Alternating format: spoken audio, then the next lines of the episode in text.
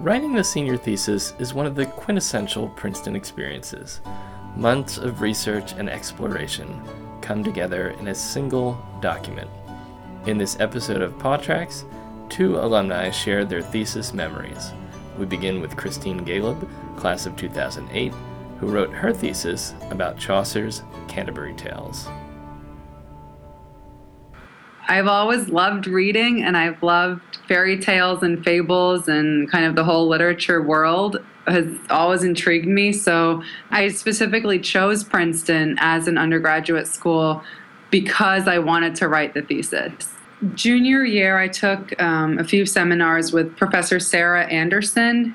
I loved every minute of working with her. Um, so that process started with my junior seminar. I studied abroad in the spring. I went to St. Andrews in Scotland, and just like we're Skyping now, I would Skype with Sarah very frequently to focus on my research, which started with C.S. Lewis and the Chronicles of Narnia, and then slowly kind of merged back into the classics uh, a lot of Latin, a lot of Middle English, a lot of Chaucer. Um, and then focused specifically the summer between my junior and senior year on the Canterbury Tales.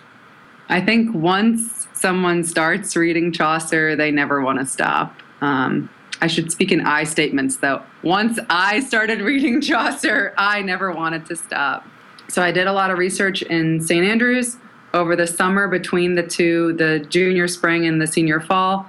And then my carrel and Firestone Library during my senior year was my home. When you move in to a carrel, you move into a carrel. uh, don't tell the Firestone staff, but we definitely brought dinner into that carrel.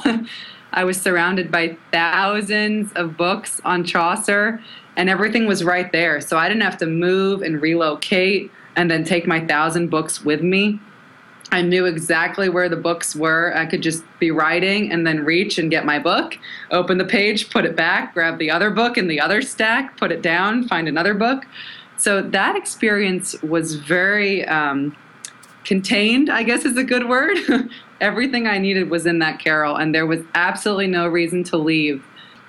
It was a very intellectual experience, and there's a lot of comfort in, you know, as a writer, you find a place and you constantly seek inspiration from places. Uh, so the whole act of writing the thesis and researching is tied very much to the place in which I did that. I tend to uh, write a lot, and with Chaucer, I'm not the first person to write about Chaucer. I certainly won't be the last. So I remember Sarah saying, you know, your thesis has a page limit and you can't go over it. So you need to start cutting. and and that was heartbreaking to me because that was I would turn in chapters and chapters and chapters and she said, you know, you're not writing a dissertation, you're writing an undergraduate thesis. Um, but I think that little exchange was a testament to how much she inspired me to go beyond the kind of level one analysis or the, oh, here, I'm just writing this paper to turn it in. But her comments and her feedback, which there were a lot of comments and a lot of feedback, um, really inspired me to not settle with kind of a subpar version of my work. She pushed me to develop something that I was really proud of um, and to cut a lot of words. There is no feeling in the world such as the feeling as holding a work that really is your baby that you've you've become so familiar with and invested so much into this and holding it in its bound copy I think that's a very gratifying feeling. And I was very proud of my work. I was proud of the relationships that had gotten me to that work and proud of kind of the whole experience of writing it.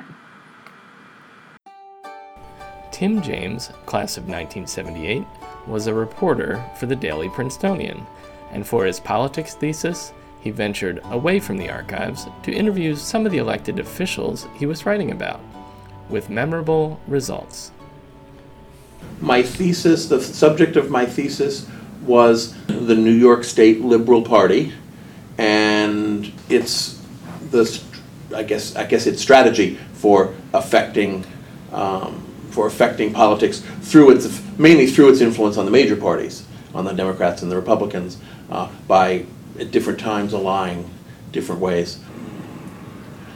I remember I interviewed, a very memorable day in my life, I interviewed Henry Stern, who was a, um, he was a member of the Liberal Party. He was a, I was, I knew who he was already. He was a, a city councilman from Manhattan who'd gotten elected as a councilman at large on the Liberal Party line. At that time, New York City had, had, in addition to 33, I think, you know, district seats, had 10 council members at large, two from each borough.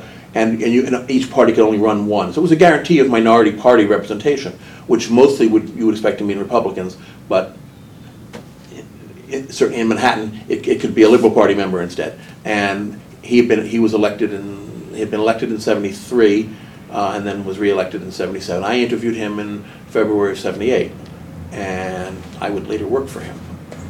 Um, and my, actually, my, my, my interview with Henry Stern, it's funny, I was very annoyed with him at the time because he, you know, when I said, you know, somebody agreed to be interviewed by me, I pictured he's going to dedicate an hour, an hour and a half to just talking with me. Um, and he's a very hyperactive kind of guy. He doesn't, he doesn't, he, he doesn't spend an hour focusing on one thing ever. I, as I now would later know. And really, what happened was we went. I spent quite a few hours with him as, we, as he went through the paces of his day, and as he could, would talk to me for five minutes here, 15 minutes there, take another phone call, you know, turn back, talk to me, what were we talking about? And I was very annoyed by it at the time. But afterward, I realized what an amazing day it had been. I, I may remember that day better than any day in my life. The number of different discrete, it, uh, here I was, I was, I was 21 now. I was very interested in politics. You know, had followed it a lot. You know, in the newspaper. You know, in, through in the news, whether newspapers or the you know or the TV news. Um, through um, had been had been involved already. You know, to you know, to, to a limited extent, obviously, and. But this was the first time I'd ever spent a day with a working politician, you know, and and and went right through his day and the things that he was that he and he was dealing with a lot because he was he was in an interesting position then because this was February '78, so it's the second month of Ed Koch's administration, and Henry Stern, who was had in the previous mayoralty under Abe Beame, had been a kind of had been a how shall I say kind of professional outsider.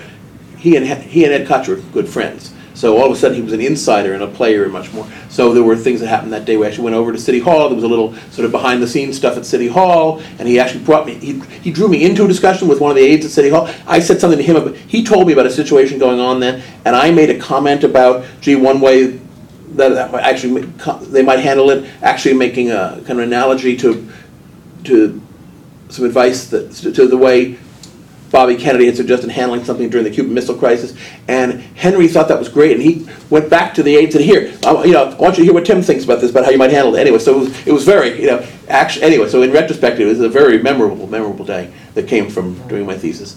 And at the end of the day, I remember the last Henry sort of escorted me out to the elevator outside his office and said, um, he knew I was graduating. He said, uh, "I'm, you know, I, I imagine I'll be. I don't know if he said hearing from your hearing. I think he said hearing about you, but in fact."